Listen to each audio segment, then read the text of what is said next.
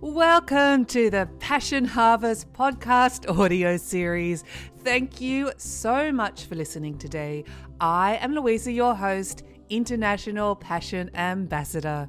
If you would like to watch this episode, please head over to our Passion Harvest channel on YouTube. We love taking you on a journey to discover your passions. Thanks for listening. Hello, passionate listener, listeners and watchers. Welcome to Passion Harvest. Thank you so much for joining us, where whatever date or wherever you are in the world. I'm Louisa, your host, International Passion Ambassador. I'm so excited. Another incredible guest on the show today. His name is Dr. David Furlong.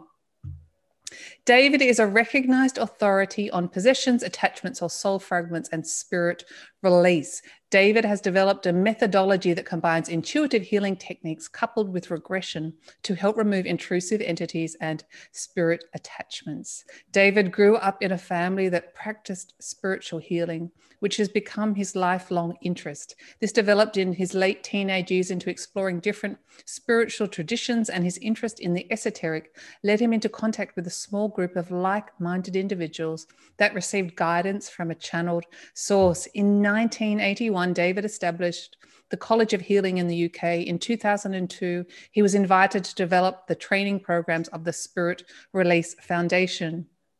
Since that time, David has been refining and developing the methods that help clients release deep seated trauma and entity attachment. In 2011, David established a new organization called the Spirit Release Forum, which now runs training programs under his directorship.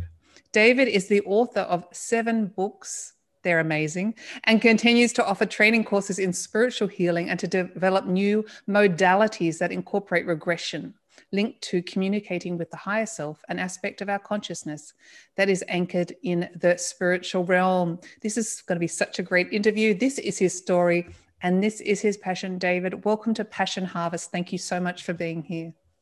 Thank you, Louisa. It is a delight to be able to share uh, some of the things which have been of interest to me.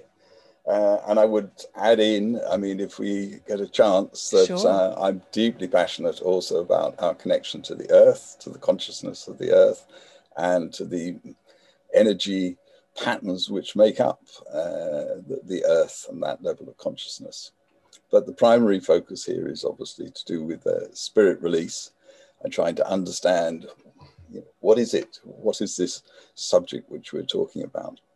Yes. Oh my gosh, I don't know where to start. I've got so many questions. so I guess why do why does so spirits become earthbound? I'm assuming when you talk about spirit release, they were hum, they were previously in a a, a physical body, in a, spirits in a physical body. Yes. Okay. Well, uh, let's go back to. to let's go beginning. to basics. uh, yes. In my understanding, uh, spiritual life has been created, uh, and that spiritual life takes many forms. Uh, we don't have to go into what, why, and mm-hmm. Uh, what was behind it all.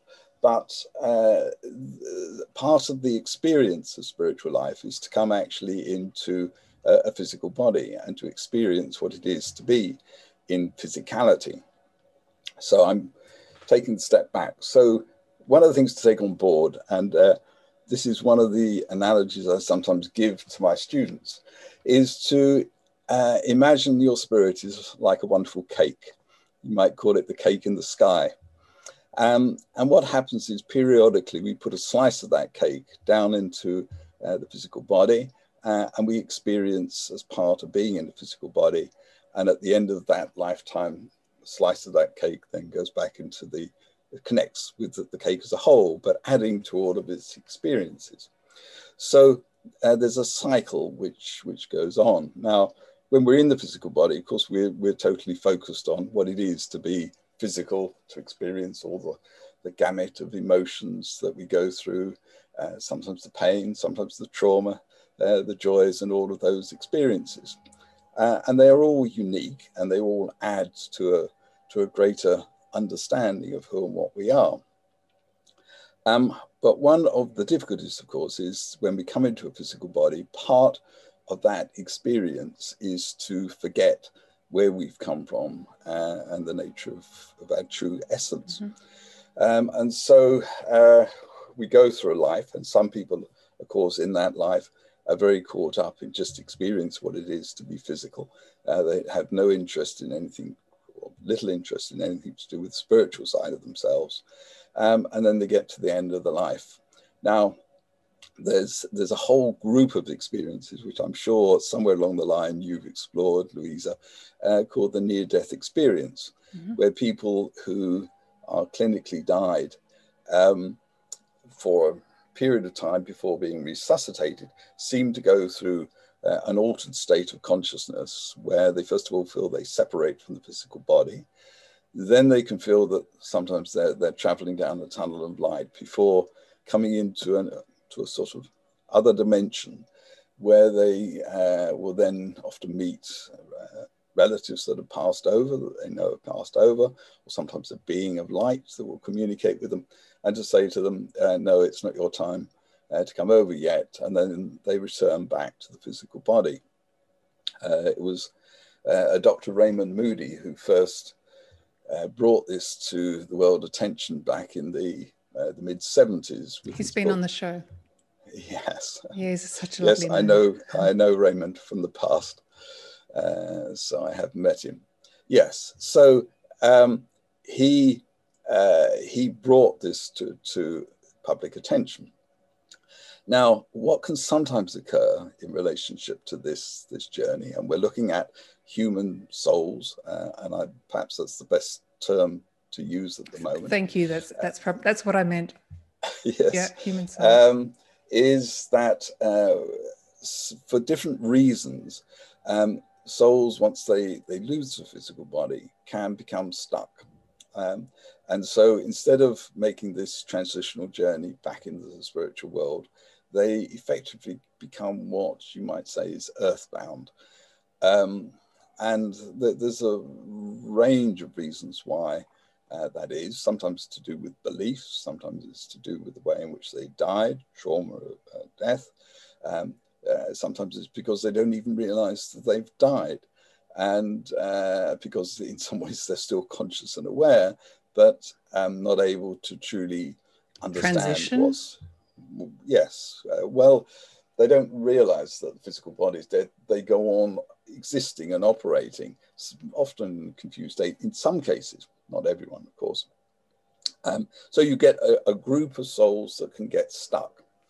Um, and it's quite difficult if they're in that mindset for those at a higher spiritual level to be able to communicate with them. I mean, you, uh, we've all had the experience of trying to talk to someone who doesn't want to listen, um, and they can just block themselves off from any form of uh, thought. Well, what happens is uh, that uh, these souls then, for, for different reasons, some will be attached to a place. So uh, I, have done work in the past to uh, to release souls or spirits which are trapped in a house. I, mm-hmm. I mean, simple explanations uh, going back quite a long time.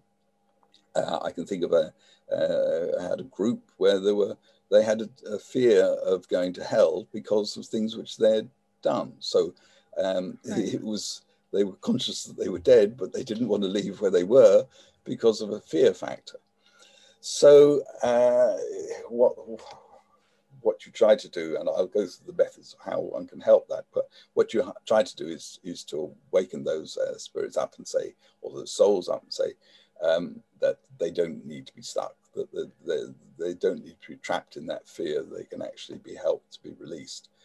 Um, so there's a mixture of reasons. Now you get another group that instead of just um, staying stuck in a place, will sometimes attach to people, maybe uh, uh, friends a, or colleagues. Possession or, is that called possession? Well, yes. Um, the, the, it's it's a, it, dealing with dealing with their spirit release or souls that are stuck in place is, quite simple. When we come to the situation dealing with people, it becomes quite complex. Um, because there's different ways in which these uh, these souls can attach to people, and and in most cases they're not interested in possessing a person. Um, they're in a sort of confused state.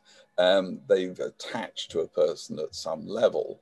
Um, and sometimes they just sit beneath the radar, so to speak. They, they are sort of aware that they've connected uh, to someone, but they're not in a level that they say they want to take over this person, mm. um, although they will often influence the, the, person in some way or another.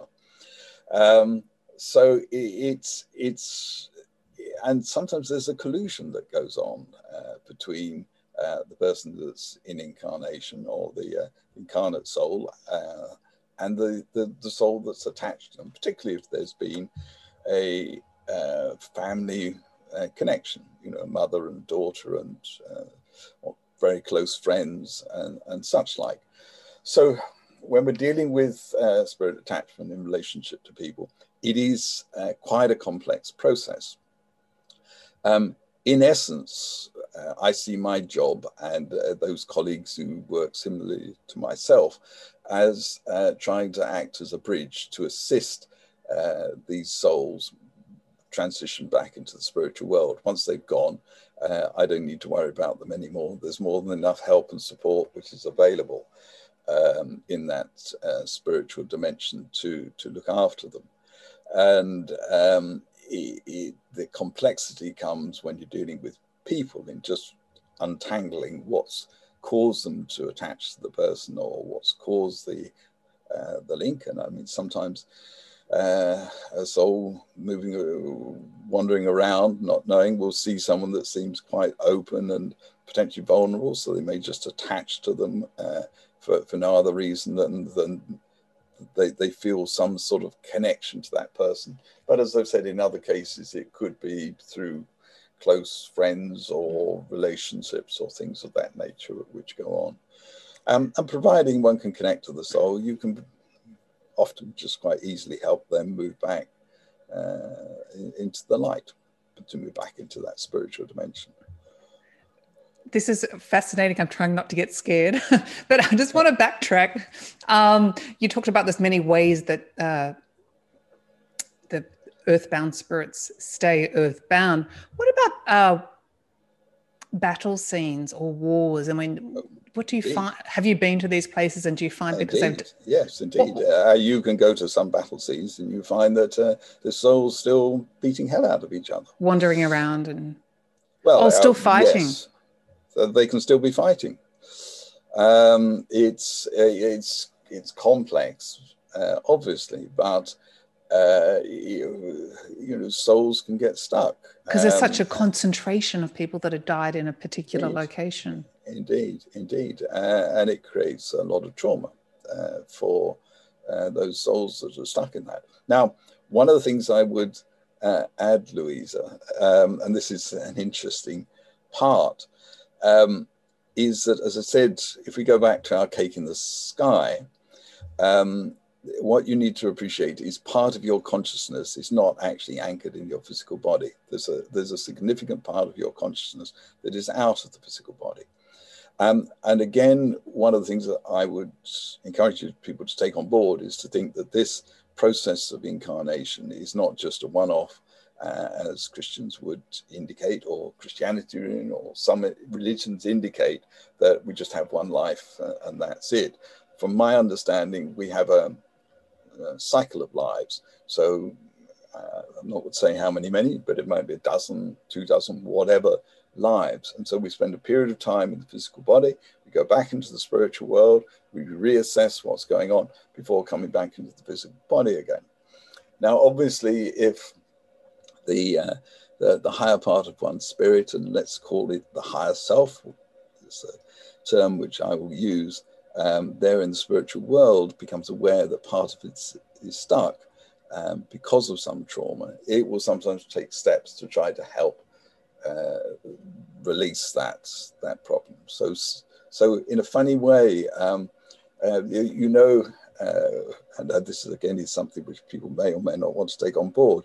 But uh, in where they've had significant battles, you have groups of people who uh, like to go in for battle reenactment.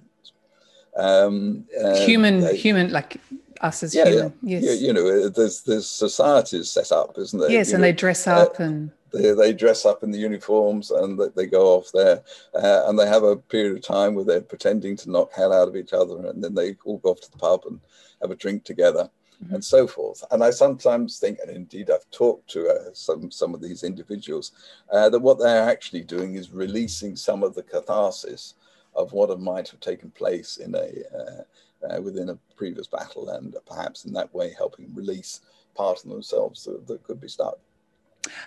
So uh, you know, there's there's ways that that uh, we're able to sort of relive and resort out and re and heal effectively what's gone on in the past.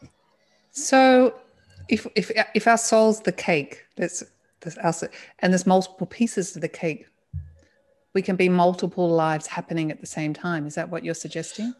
Uh, well, not not necessarily. Uh, it's because of the the level of consciousness and the focus of what goes goes on. Um, I will talk a little bit more about the multiplicity of the self because uh, I think when we come to what's going on within us, we can also. Oh, this is getting more have, and more exciting, David. we have lots of parts of us, but but to have the sense that the primary consciousness is a spirit, which is there in the spiritual world. Um, and so, one way of differentiating between the spirit and the soul, you could say the spirit is our greater consciousness, it's the totality of all we are. And the soul is just the bit of the spirit which is anchored in the physical body, mm-hmm. which is there for a particular lifetime. And actually, what happens for us is the same as what happens for cats, dogs, trees, and so on. So, uh, we, we live in a multi, multiverse of consciousness, if you like. Um, but normally, what happens is because of the focus and the the experience of what goes on in a particular life, there needs to be a, uh, quite a lot of focus of, of connection to that one life. So if you can imagine the, the spirit and the spiritual world, if it was trying to deal with dozens of lives at the same time, it would just be overwhelming. So there's a, there's a sense that, broadly speaking, um, we, we come into a life and, and there would only be one, uh, uh, if you like, part of us in a particular life. Um, on occasions, there may be there may be two, um, but it, for the most part, we, we would only ever normally incarnate a part of ourselves that in any one period. Um, and broadly speaking, it's generally sequential to what's going on in the historical perspective. Um, although when we're dealing with things at a spiritual level, they're sort of outside of time and space. So it might be possible for a spirit to have an incarnation in the 21st century and then go back and have an incarnation in Roman times, for example. Um, but I don't want to, to make it too complex. Oh, no, I talk about this all the time. This is fine. oh, well, I talk case, about no time a lot. Yes, well, it's recognizing, of course, the physical body is anchored in time and space, whereas our spirit is not. It's outside of time and space. And so uh, our spirit can be everywhere and nowhere at the same time. Um, and not even, you know, it, time is fluid. Um, so I would, I would certainly take on board all of that. But it's all to do with the evolution of consciousness, the expansion of consciousness, the expansion of awareness which uh, is part of what our soul is uh, is awakening to, our spirit is awakening to. Uh, and this is the whole reason for the evolution of the soul. If, well, I, was, if I was to ask yes, you, this is probably I, at the end when I say, "What's it all for?" But yes. I think you just well, answered the uh, question. What sits sits behind it, um, I think, is the evolution of consciousness throughout the the multiverses of, uh, of mm-hmm where we exist. So, um, and there's a certain you know, elements of all of this that, that need to be understood and accepted. First of all, for that to occur, each spirit has to have free will, uh, because if everything is predetermined and pre-programmed, um, that free will, uh, uh, you would not get any expansion or new things coming forward. So, so the free will element is very significant uh, and important. But what happens is that your spirit in the spiritual world, you sit down with other likes, like-minded spirits, decide what sort of life you want to have, what are the learning lessons you want to achieve, uh, and then you find um, parents that you feel that uh, can help provide that that background, that that life. And so there's an intent that comes forward when we incarnate. As I said, uh, what happens is that when we come into the physical body, we forget where we've come from. And there's some good reasons for that.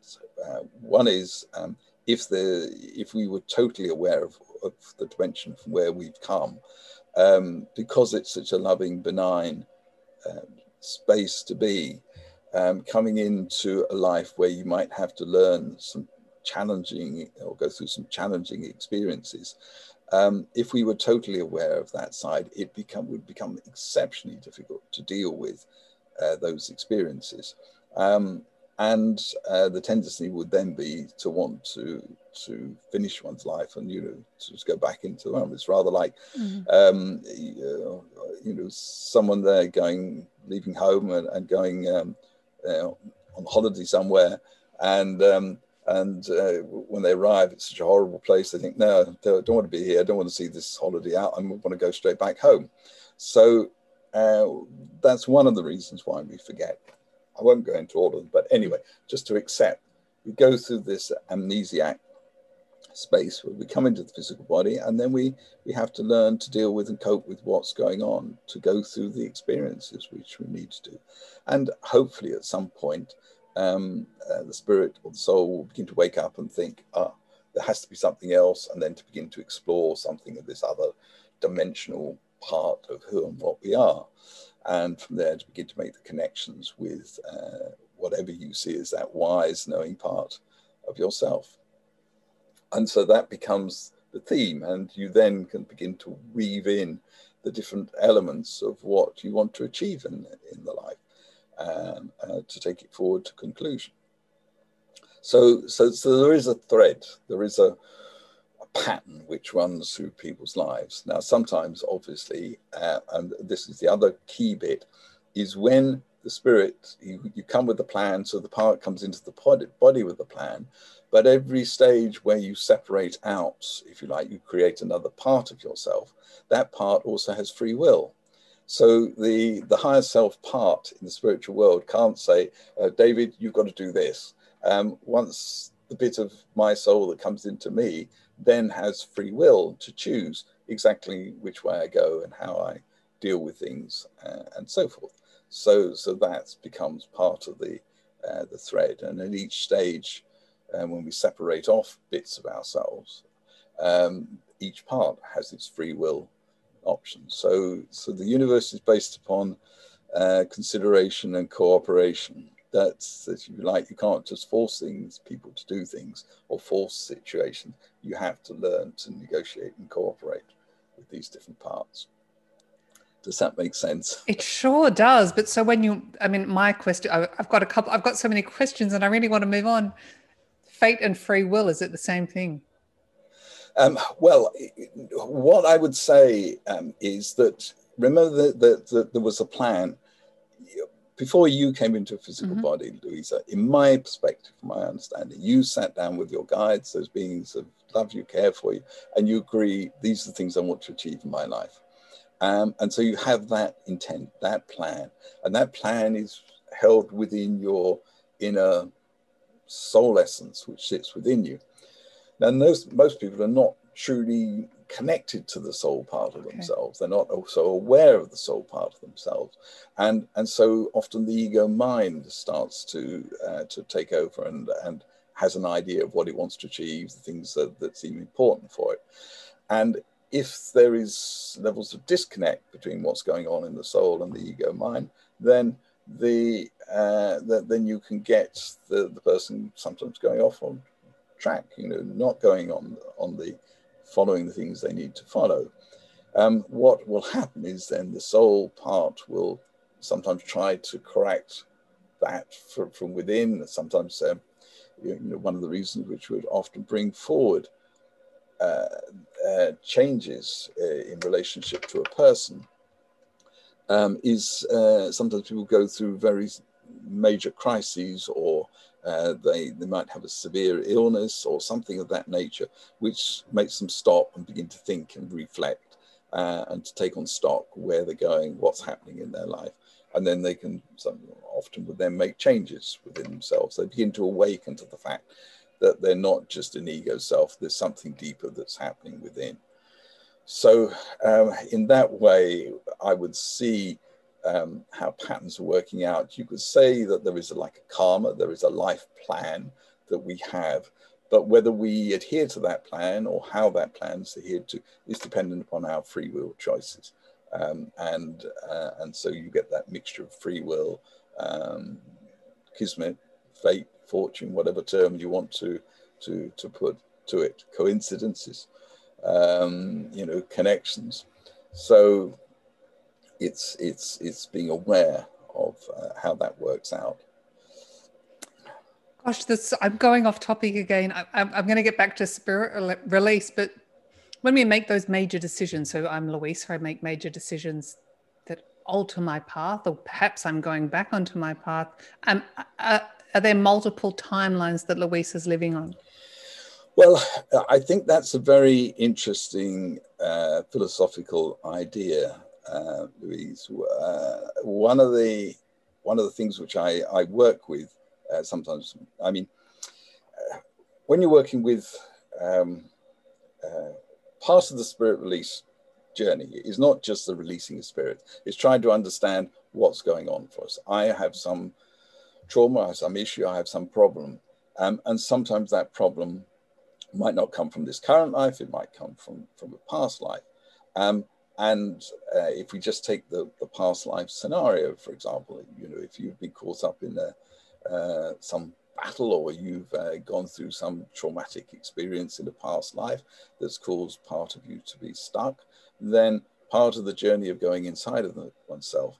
And I would add in here that from my perspective, we all have this deeply wise knowing part. And I go back to this term, the higher self, which is sat there in this, the spiritual world, which is monitoring all the things which are going on. So your higher self, uh, Louisa, knows you inside out, back to front, knows not only um, past lives uh, on all the things which could happen, but also potential future lives. Mm-hmm. So all of that sits within us. Now, from a therapeutic perspective, I don't know if I was working with you, I don't know all of what your higher self knows. Your higher self knows it. But if I can get you into a, a sort of altered state of consciousness where your higher self can then say to you, look, Louisa, there's a traumatic life you had in the 1800s that is causing some of the issues and problems for you today. And there may be spirits which are involved in that, but it may be just simply uh, sorting out and dealing with the, the trauma from that that lifetime. Uh, and so by going into a sort of slightly regressed state, but it's when you get into the process, it's not so difficult to do. And certainly mm-hmm. some people find it very easy to begin to connect into to where that trauma is and to begin to relieve that. And one way to reassess that trauma is to take on board that actually there could have been different outcomes. There could have been different ways that that could have been understood. And so, whilst uh, you could say, you know, I'm taken to hanged or whatever, taken to the scaffold, maybe there is other ways that that could be appreciated where uh, in fact you, you were not hanged there was different outcomes mm-hmm. so one way of beginning to help the, the soul readjust and reassess things is to begin to recognize that in one way um, there are potential parts of you that are experiencing in alternate different ways.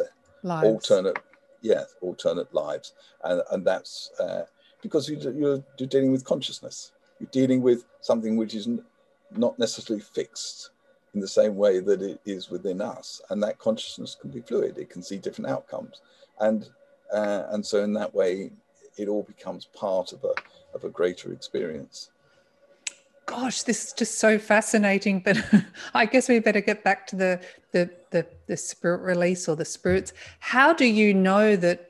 Do you do you visually see them? Do you sense them? How do you know that there's uh, spirits? Uh, well, in, in, relationship to um, spirits in, as far as places are concerned. Yeah. I'm not all the time walking around trying to look and see, you know, what can I see with, with different uh, spirits. Mm-hmm. I really rely on on sort of what something within me might prompt me to become aware of. So Okay. if some situation goes on that says, you know, I need to look at this, then I will, uh, I would choose to to look at that particular situation. Uh, but very often it comes out of people who, um, uh, when we're dealing with places, could uh, have trauma going on in their house. There's something disturbed. They sometimes are aware Sometimes doesn't feel right. It feels that maybe as though someone else is living here.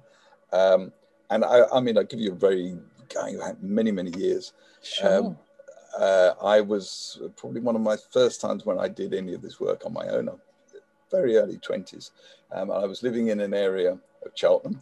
Um, the, the, we had um, which dated back into about the um, 1880s or whatever.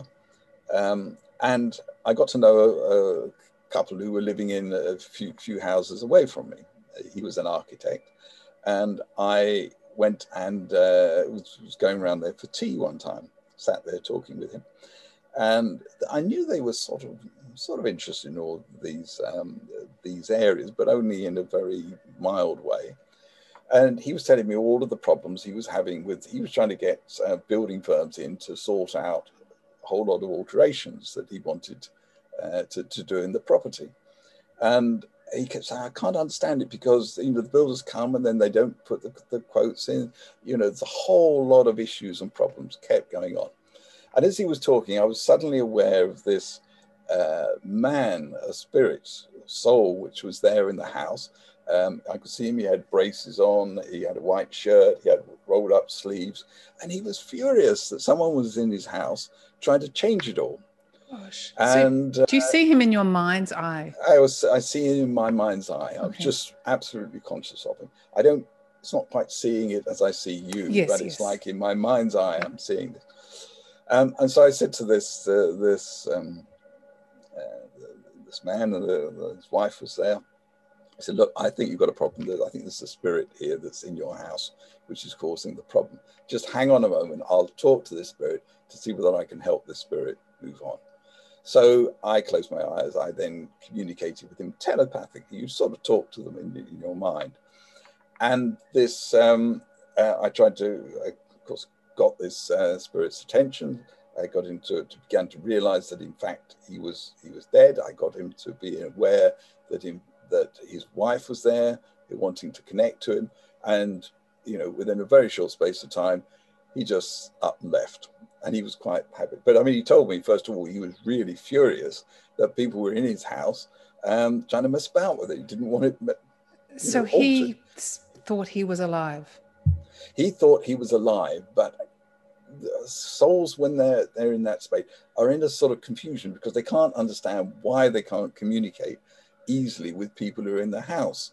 Um, uh, so he hadn't recognized that he had, he had actually died, and you don't need to know precisely why he died or what had happened. Yes. He could have died in sleep or whatever, but but from his point of view, he was still alive. Anyway, um, uh, you know, my friends, uh, particularly um, uh, the, the the man who was sat there, he had felt as soon as he'd done the work, he felt the whole room go cold, and he didn't know whether to scream, run out of the room in terror or whatever. But I was able to calm him down. Say, look, no, it's all clear. It's gone. Everything's fine. Um, you, you needn't worry anymore. And from that point on, absolutely no more problems. Uh, you know, the builders came in, did the work, and no issues. So, you know, there can be different different reasons why uh, why these souls get stuck. Now, uh, that's dealing with a soul or spirit is in the place. So really, all you're trying to do is waken to, to that spirit. And now, what I normally do is, as soon as I'm aware of a spirit, I'll call on their higher self to get them to connect uh, to that soul, begin to wake, waken that soul to the fact that they don't need to be stuck here on the earth plane anymore. And very soon they go. Um, the complexity comes, well, as I said, when you're dealing with, with souls which are attached to people. So I just, don't know. I just know. I just wanted to ask. I mean, everyone hears about haunted houses, and do you get a lot of calls or communication from people asking you to clear their house? And Um, I I do have uh, I do have some. Yes, um, uh, because I'm interested in, in, doing that. So helping clear the basic, and it can all most of the time they can all be done from a distance. So, oh, so you can do them remotely. Yeah, you can do them remotely. And have you come across some negative ones? Uh, are the there is of, there such a like we see in the movies? Um, well, one of the uh, again, one of the complexities in relationship to what goes on on this uh, this dimension, uh, and I don't want to. The trouble is, movies want to sensationalize uh, things in a way, yeah. Uh, but one of the things, of course, to take on board is that all souls have free will, and and some souls can choose to want to uh, experience things in a negative way. Um, you know, they they get stuck. For the most part, um, souls which are stuck in places are just lost. Um, very occasionally, you will find a soul with a sort of uh, malign intent is probably the best way of mm-hmm. putting mm-hmm. it. Um, and they need to be approached in a slightly different way. But what you're effectively, what I'm effectively trying to do is to, because every soul that's, that's stuck also has light within it. It also has a part of, um, best way of putting it, you know, a, sort of divine consciousness bit inside of itself, sure. because that's all part of it. And so, if you can awaken that, you begin to help shift what's going on within the uh, within the individual. Um, and that the same thing applies. You know, someone maybe when they're when they're younger, you know, commits some uh, some crime or other and, and does something uh, bad, it doesn't necessarily mean to say that they can't also be then helped to come to terms with what they've done and and to to then go back into um, yeah, to be able to help to be moved back into a place of restitution effectively. And that's really what's going on within the universe. Um, you know, you and I could have had lives, and I know I certainly have, where um, I've done things which I can, from a spiritual perspective, then think back, mm-hmm, uh, that wasn't such a wise thing to, to do, and to carry a sense of guilt or shame around all of that, and then feel somewhere along the line I need to expedite that um, that guilt or that shame, or maybe to go through the very experience which I've caused other people to go through. Mm. So that's part of how if you like, there's a rebalancing that goes on uh, in a sense of a, you know, whole karmic uh, perspective of, of uh, you know, the spiritual evolution. And ultimately, uh, again, in my perspective, uh, souls get to a point where they've said, you know, done the physical bit, don't need to go on experiencing here. We now need to begin to experience on other dimensions. And part of experiencing on other dimensions is beginning to wake up to the consciousness which exists um, on other dimensions. And um, one of the things which I have a great interest in, which is another bizarre area, but is learning to communicate with trees because trees have. I love that. I think that's fantastic. Yeah, trees have a enormously profound uh, awareness, and if we can learn to communicate with them just at the physical level, that opens up something. But at a spiritual level, what I think happens, um, again, it's come out of my sort of guidance support. Uh, inspiration, if you like, is that um, ultimately what happens is if I'm going to grow in consciousness, I need to expand and be aware of what other people's consciousness, what their experiences are about. And I think the analogy, simple analogy, is like to think, okay, you've got all of your experiences, uh, Louisa, I've got mine. But if we could actually connect up and imagine you're a computer and I'm a computer, we can connect up and I could begin to download my experiences into you, and you could download your experiences into me. So ultimately, we start to encompass the experiences of um, other souls, other beings. Uh, and that's what I think starts to happen at a, at a greater spiritual level. That, that, that process of assimilation goes on. There's still, in my understanding, there is still always the uniqueness which uh, is me. So you know, there's a unique part of consciousness. It just doesn't. Uh, um, you know, become a, great soup, if you like, of, yeah. uh, or like the ocean. Um, the individuality somehow is still retained within it because there's all the evidence of guides coming forward of uh, you know higher spiritual beings communicating with us, which suggests at some level there is still that uh, unique individuated consciousness, which is uh, which is us, but it's how that expands itself to understand and so forth. And it's by learning to communicate with other species, other beings, that, that we can do this and to assimilate something of their experiences. Just fascinating. So onto on onto onto people with spirit attachments. Yes. Well, what, as I said, the the the what you're trying to do is to help a person be able to go inside of themselves. So when I'm working with a client, um, for the most part, I want them to also participate in the experience. Um, I recognize, obviously, you get some uh, situations where maybe from a healing perspective, I can try to uh, work remotely to deal with whatever's going on in the person's inner world. But one of the things to take on board, and this is where we get into this idea that we're all multiple personalities. Uh, I've talked about our essential core self, which is within us, which psychology is sometimes called the self, or the, um, you know, from the past it was looked upon the soul, but then we also know we have an ego mind part. Now, one of the situations which occurs as we come into a physical body is that sometimes within trauma, uh, when trauma occurs, uh, the trauma becomes overwhelming to the extent that uh, the soul creates a, a, split off part of itself to hold the trauma. So, uh, one of the things which psychologists and psychotherapists have begun to recognize, in fact, there's different parts inside of us, different characters which sit inside of us. Some of those characters can be quite healthy and fine. Um, so, um, you can think of uh, your own self or myself. I can think of a, you know, the David that sat here talking to you uh, is different from the David that's going out walking in the, the countryside. Yeah. Um, a, a, different part of me comes forward, or the, the David that is um, writing a book, or the David that is, uh, you know, working with a client on a one-to-one basis. You know, there's different characters. Well, the different hats people call it sometimes. yes, different hats. Different hats. But but you can almost think, uh, and once you become aware of it, it's almost like a whole different part of you comes in with with a with its own perspective, if mm-hmm. you like, which is they're all connected. So we can think of ourselves as like a, a family, but sometimes within the, the family you get uh, parts where uh, there's been trauma or issues or problems, and sometimes those parts can get disconnected. Sometimes those parts can get buried, um, and, and, sometimes those parts can have um, spirits which attach to them.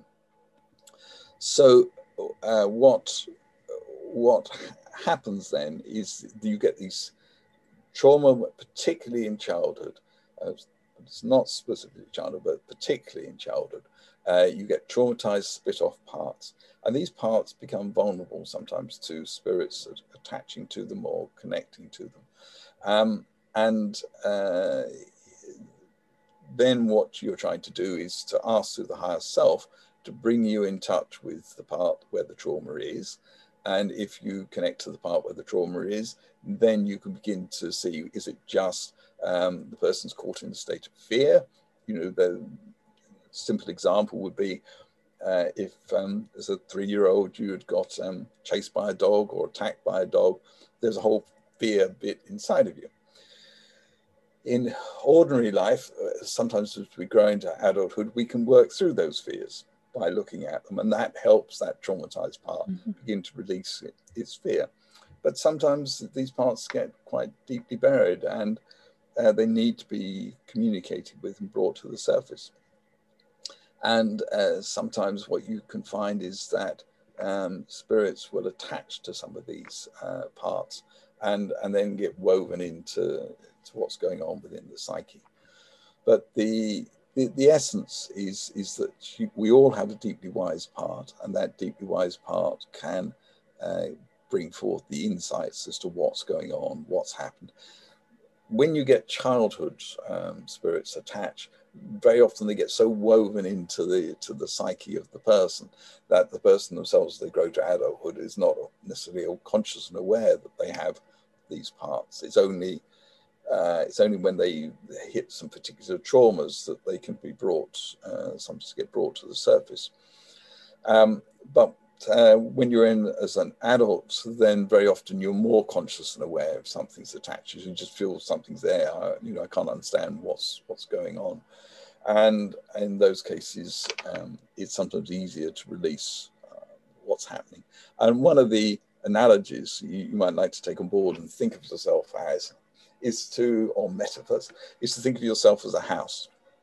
So you have the house, you have Louisa in the house, you have uh, you you have different parts of you, you know, kids or other adults in the house, you know, you're all cooperating together. Um, but sometimes what happens is one of these parts might invite in a stranger from outside to come into the house. And, uh, and then if that stranger gets in the house, they may get sort of assimilated into, into, the, into the house. Um, but they may, um, they may then also create possibly a problem uh, that's, that's going on. So when you start to think of ourselves in that way, uh, you can begin to see that we have different characters which is inside of us. Some of those characters might be part of you, but some might not. And it's the ones that might not that need to sometimes be sorted out. And, but you can sometimes get um, spirits which would just don't get inside the house. They just sit in the garden, so to speak. Um, you know, pitch their tent there, take up residence because that's where they think they're going to, uh, you know, some form of connection. And, uh, and yet, nevertheless, they're still creating some form of uh, influence or disturbance. So it's, it's how people take on board all of this area and begin to understand it within themselves. It is, in one level, it's complex, but the principles behind it are relatively straightforward and, and, and simple. Um, and it, the essence of it is, from my point of view, when I'm working with someone, is how can I help them be in touch with this wonderfully wise, knowing part of themselves, and from that part to begin to then look at and heal. You know, if there's trauma or there's bits which are there within themselves, what can be done to help sort them out and release them, and help them uh, move back into the light, really. Just to tidy up what's going on within one's inner world. So you're obviously able to re- remove that spirit attachment or possession from the individual. Uh, yes, it's um, it is complex because sometimes there's, there's all sorts of entanglements uh, that, that go on, and all the time you need to have the collaboration and uh, agreement that's going on within the self. So, although the higher self has has a complete overview, uh, the higher self part of us um, can, uh, if all parts are in agreement, so if all the characters inside of you say, you know, we, have got uh, some characters got in somewhere along the line, um, you know, as we can just think of it in ordinary uh, analogy point of view. You know, someone turns up on the door, you know, presents, I, am the police officer, can you let me in? And so you think, oh, well, better let this person in. And uh, the, the, character gets in, then it turns out that in fact he's he's not a police officer. He's a, he's a complete fraud, and he's in to try to um, you know rob parts of what's going on or create some problems. Well, as long as all of the characters in the within the house are in full agreement that uh, this person needs to go, the higher self can step in and just remove them, uh, and then they they have to go. But if there's um, a, part, I mean, to give you an example, um, I'm working with a client uh, a client a little bit of time ago where um, we detected that was some intruder who got within us. She was aware of it. It was causing some disruption. Uh, and then we had to find, uh, you know, what, what was it? What was the part of her that allowed this in? And she became aware uh, of a four-year-old child part who at the time was going through quite a bit of trauma, felt very lonely. And this character had turned up um, and became the friend of this child. So the, um, so from the from the child's point of view, she didn't want this this character to go because it was her friend. Um, obviously, you know, she, she was um, she wanted um, him to still stay there. Now, unfortunately, of course, this was a mask because this character was was not really there to to in a in a benign way. It sort of tricked its way into into her. So we had, then had to talk to the child to bring the child into a space where she could begin to uh, at least be aware that it would be important and helpful for this character to not not be there. And we were able to help the child sort whatever the child out needed. So she got to the point to say yes, and as long as he's going to be all okay. And from my point of view, I'm not uh, in the, when I'm working with trying to release any of these spirits, I'm not trying to um, to harm them or hurt them or what have you. I want to establish the fact that that uh, the individual has uh, the right to have their own space free of any outside intrusion, um, but uh, to help whatever that character is to to go to a place where they're going to be looked after and they're going to be okay. And, and the child was was uh, eventually happy with all of that. And as soon as that was done, this uh, this character had to leave. So um, the higher self can step in and make sure everything's okay as long as all the bits are in agreement with that. And that's you know, that's where it starts to become uh, complex because you can sometimes get some parts which um, you know want to hold on to things from the past. Um, so yes. So how does one know if they have a possession or a spirit attachment? Um, well, normally it will come out in some something within the individual's uh, self where they're beginning to feel uh, not okay. They begin to sense that something that's, that, that's an issue and a problem that's going on within them. Sometimes people will embark upon uh, uh, exploring uh, themselves from a different uh, therapeutic perspective. I, uh, you know, the people might um, uh, go and have past life regression and suddenly begin to think, mm, there's something else going on here. Um, uh, and you know, for the in many cases, uh, people can just be aware that something's not right, but not yet have uh, the sense of knowing how to begin to to resolve it. Um, so I, I, don't want to open up, and I certainly within my uh, therapeutic practice, I've not got uh, space to suddenly take on board, you know, lots of other uh, people. What I would like to see is far more therapists who have uh, the sort of awareness that I have, and training in ways where they can begin to help people deal with these these areas. Um, and so, if your life is going fairly smoothly, everything's okay. Don't just think, oh, I must have got something, uh, uh, you know, have I got something problematic? Uh, because the, uh, you know, fear is also um, an energy that we need to be aware of. And I, the last thing I want to do is to create a sense of fear um, in, in what I'm presenting here, because I think intrinsically, although we can look at some of the very difficult traumas that are going on on the planet at the moment, intrinsically, I feel that the universe is benign. It's not, it's there trying to help us evolve and work through and deal with uh, situations. And um, in a way, it, it's, it's opening up to you know, a higher dimensional level of uh, consciousness and, and awareness. Uh, and that's why I think uh, you know individuals can also get a lot of support and help through being out in nature so you're kind of like a Ghostbuster, really, aren't you? Um, Have you been called that before? Yes, in, in some senses, yes. I mean, ghostbusting is what what they're talking about. But effectively, what I'm I'm trying to do, and of course, when you get something like Ghostbusters, of course, uh, the vast majority of all the uh, images that are presented is uh, uh is very um, you know malign, discordant, horrific, mm-hmm. nasty sort of splodges of energy. Um, and in fact, that's far from the case. Um, there are obviously some which are um, problematic, but for the most part, uh, it's just that the souls are, are, lost or the spirits are lost. And what you're trying to do is help them find their way back home.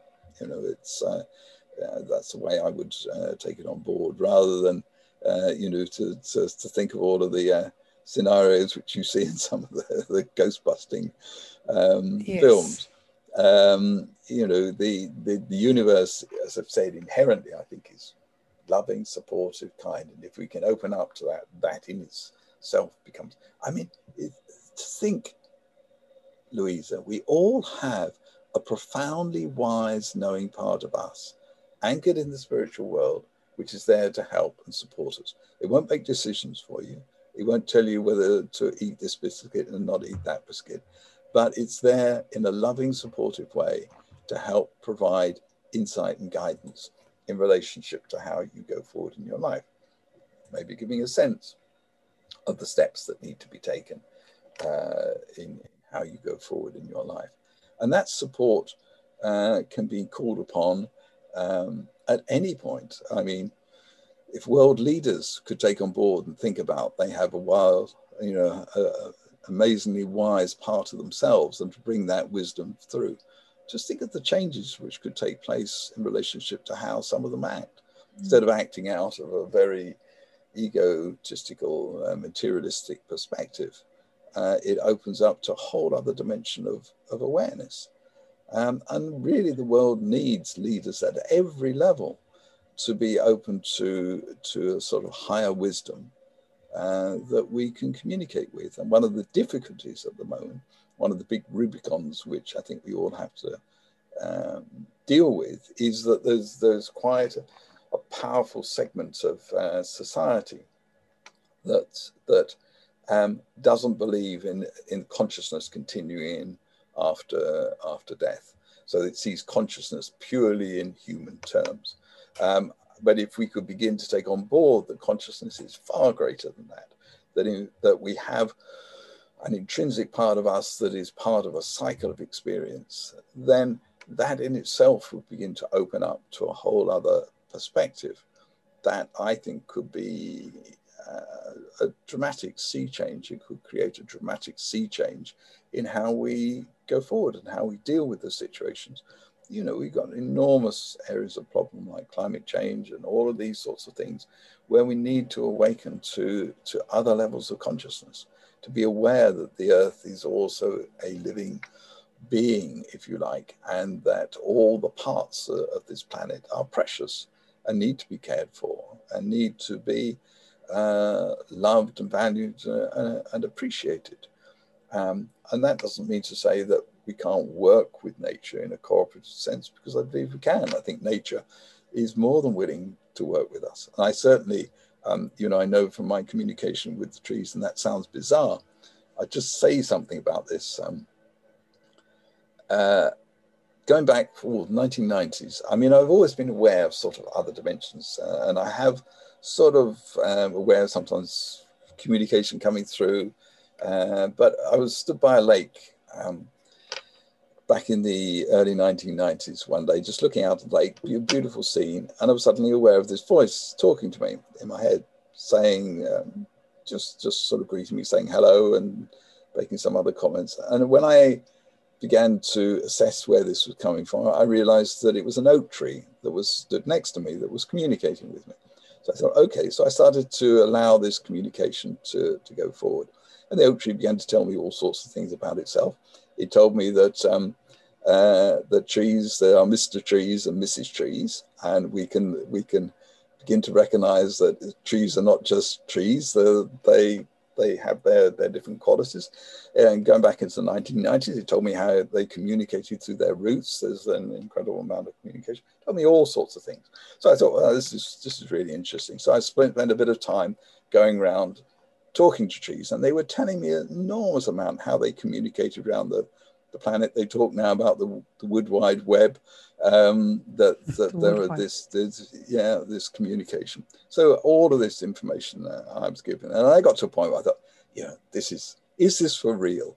Uh, is it me just being totally deluded, um, opening up to bizarre levels of, of consciousness and so forth? Uh, until so I put I was holding that thought, thinking about that. And I was stood next next one day next to a uh, an Atlantic cedar tree, talking to this tree. And when the tree suddenly said, "Oh, by the way, um, I gave some healing to a friend of yours uh, some time ago," and I thought, well, that's a bit of interesting information. I can go and check that out. So, um, and the next time I saw this friend.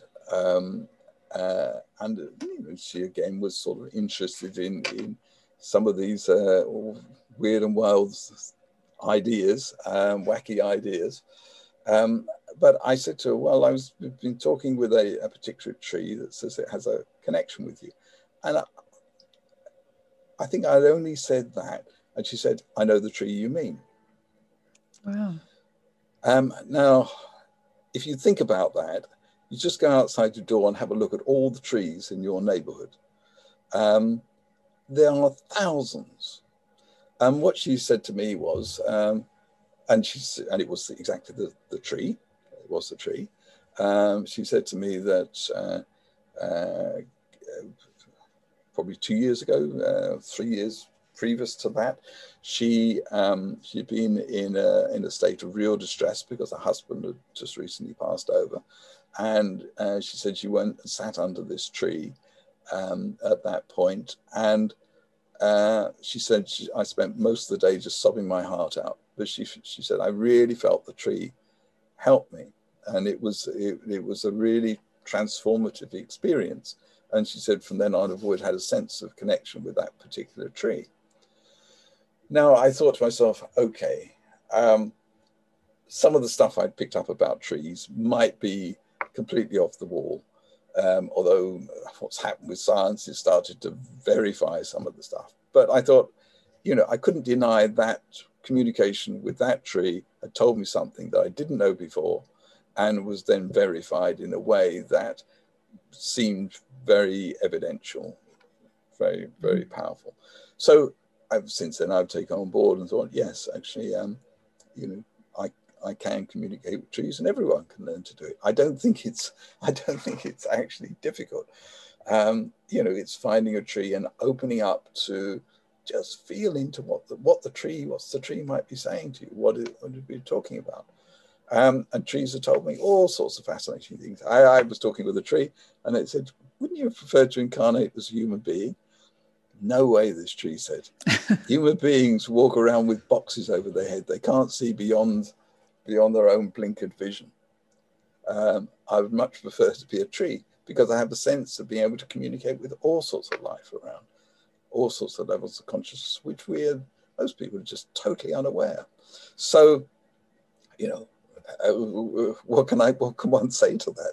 Uh, thank you for thank you for sharing that. Thank you for sharing. You also I know you also talk about developing your intuition and psychic abilities. What are your um, tips well, for that? Well, in a sense, uh, the, the essence is begun to take on board that you have within you, you have your own inner soul essence. You have a sense of connection uh, to your higher self. So you have this wise part. How can I allow that to begin to come forward for me? How can I begin to uh, develop these parts inside of myself? And and one of the simplest ways, uh, again, come back to trees or plants. I mean, uh, or animals. Uh, you know, the, the, how can I begin to communicate in a sort of telepathic sense with our, with another species? You know, to open up my mind to think if I'm talking to them, what, what messages might they be giving me? What's the feeling inside of my body that I might be experiencing? Um, what you find is that normally communication can take place on sort of four, sometimes five levels. But but the obvious one is some people have very good clairvoyant vision. So so, so they begin to see pictures in their mind very easily. Um, and and uh, in a sense, if you communicate with a tree, you might get pictures of this sort of like cables expanding out from the tree, connecting with other trees or or whatever. Um, so the visual is one.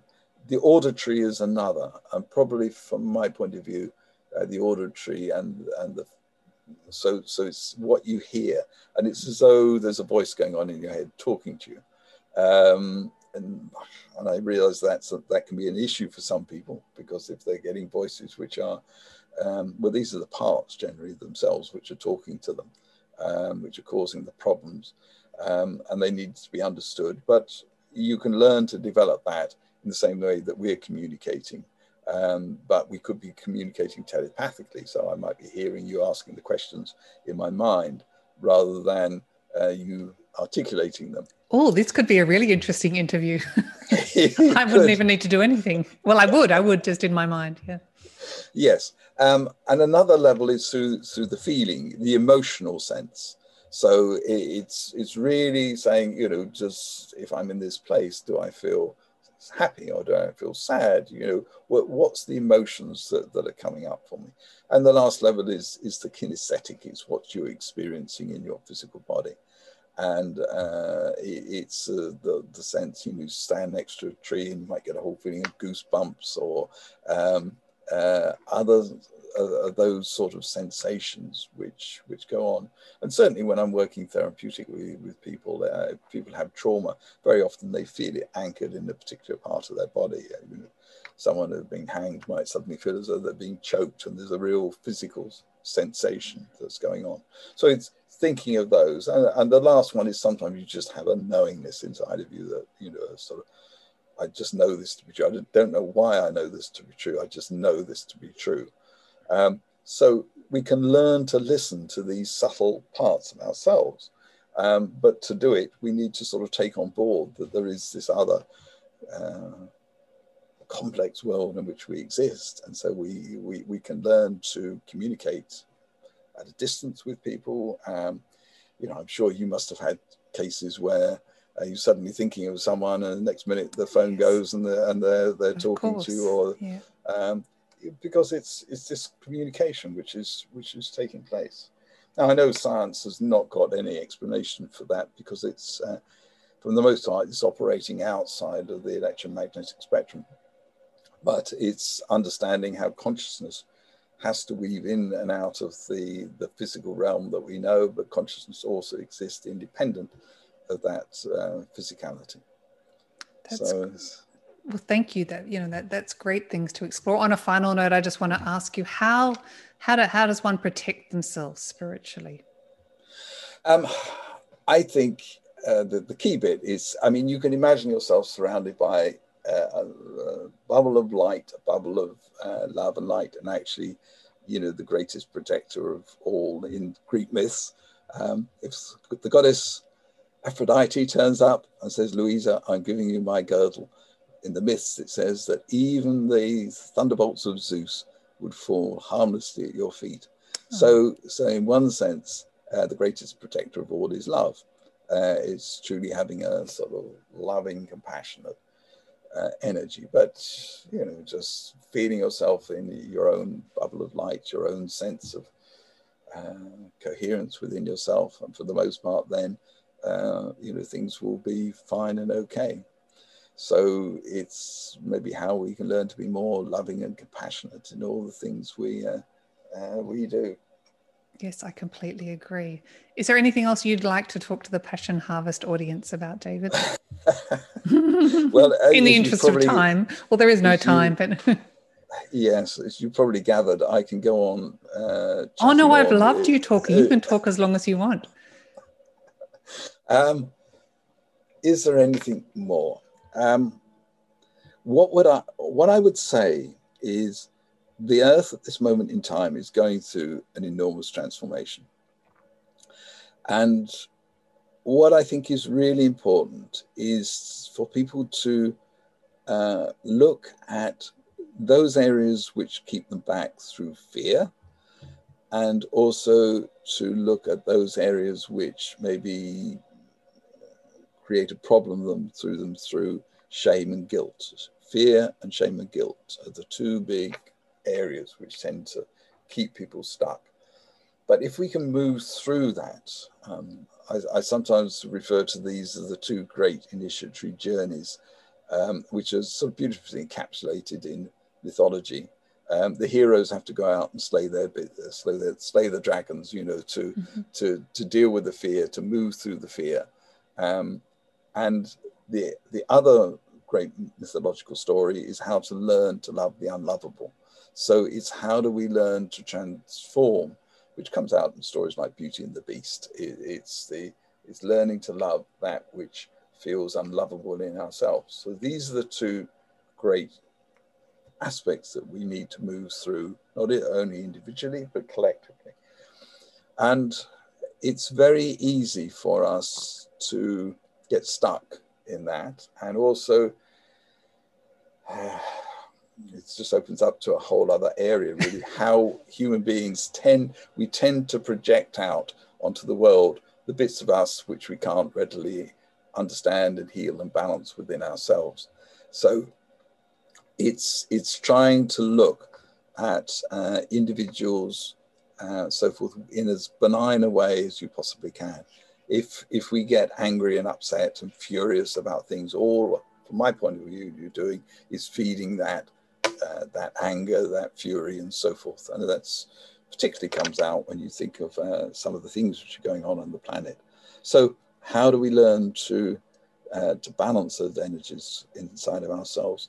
But the key part is also to, to awaken to the to that wonderful universe and the wonderful planet on which I mean this planet is extraordinary on what it offers us in relationship to its beauty, um, all of the uh, you know the consciousness which exists around us. So so to believe that we are in a transition space, and I sincerely hope and believe that.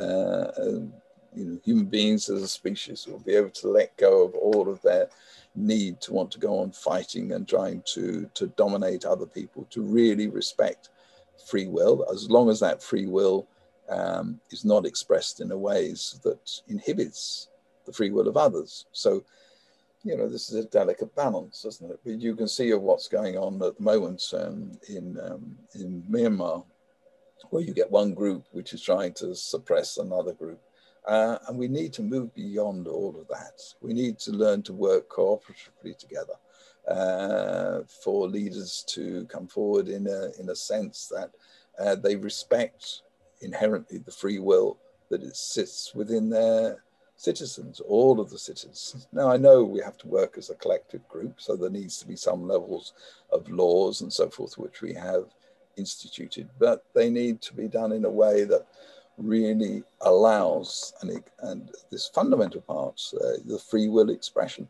How can individuals think and feel and express themselves in ways that uh, allow for their spiritual self to go on growing, but obviously, um, if they want to use their free will to dominate others, then obviously that needs to be there needs to be ways of curtailing that, um, and not in a in a sort of um, human interaction sense, but I mean where um, you know the, the, the the real free will expression is being uh, uh, restrained, and people are being coerced to do things in a way that's not that's not appropriate.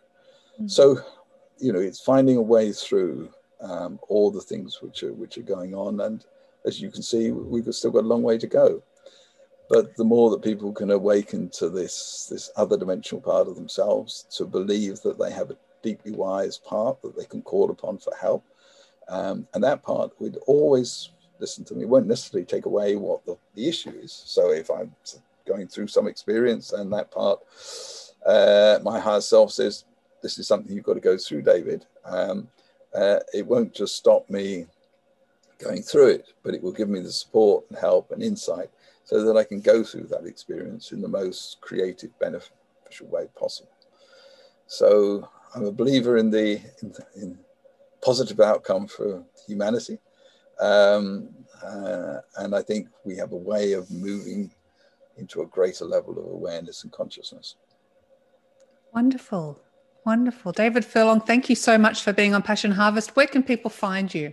And and your uh, details will be in the show notes as well. Okay. Well, I, I have a website, so uh, if if you look at uh, uh, generally, if you just Google David Furlong um, healer or something of that nature, it should come through to me. But it's uh, uh, that, that's easiest, and, and to just to look at look at those details. And the the other site which I work through is called the Spirit Release Forum. So if you look at that if there's people who have got specific uh, issues around spirit release. And there, there, are a number of practitioners that, that uh, I've taught or have been taught that um, uh, people can begin to contact uh, and be able you know, get support for. But it's it's a huge area, so I mean, we we sort of need really a lot more people to a lot a lot more Davids. Well, yes. Yes. Um, well, uh, it's, it's individuals who've got a sort of perspective or awareness, you know, somewhat akin to, to, to what I'm expressing. And we're all unique, we're all individuals. So I'm not interested in cloning myself, um, uh, but uh, to see how other people can take on board and, and work with these ideas. That's the key thing, isn't it? It's recognizing something of who and what we are and what we can do to transform ourselves. Wonderful. Well, thank you for being such an incredible light on this earth and in this realm of consciousness. David Furlong, thank you so much for being on Passion Harvest. Thank you, Louisa. It's okay. been a delight to be able to share with you and uh, all of your listeners. It's been an honor and a delight. Thank you so much, David. Bye for now. That is the end of our passionate episode. Thank you so much for listening. And please subscribe, leave a review, tell your friends, and spread the passion. As always, every day may you be more and more passionate.